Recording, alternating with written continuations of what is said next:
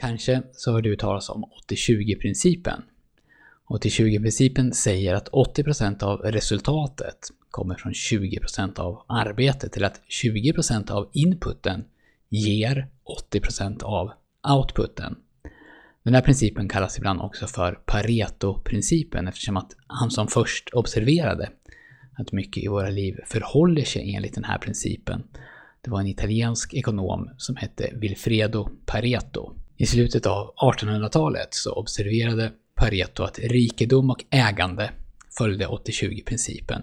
80% av all mark till exempel ägdes av bara 20% av befolkningen.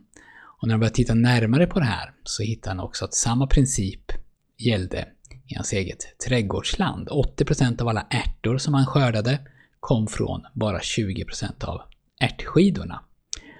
Och även om 80-20-principen inte funkar på allt och även om fördelningen självklart inte alltid är exakt 80-20 så är det fascinerande hur ofta den här principen visar sig när man bara tittar efter den. Och vad den säger är alltså att en oproportionerligt liten del av arbetet ger en oproportionerligt stor del av resultatet.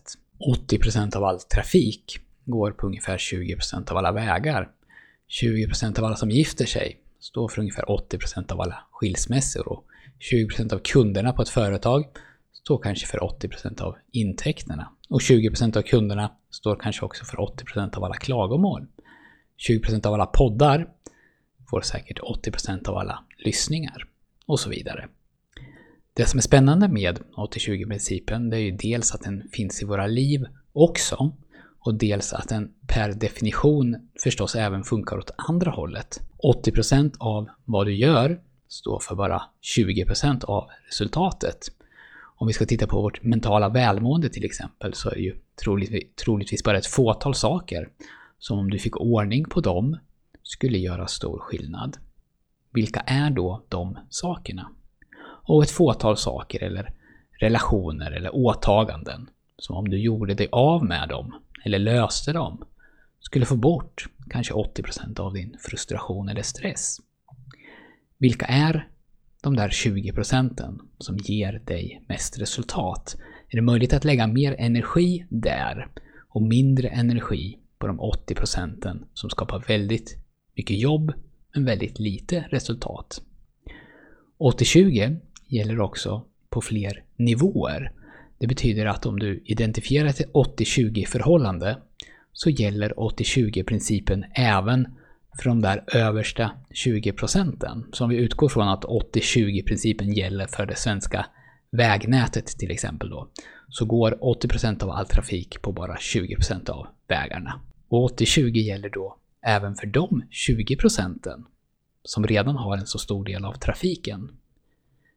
Och det innebär, när man gör matten, att 80% av 80%, det vill säga 64% av all trafik, går på bara 20% av 20% av vägarna, det vill säga 4% av vägarna.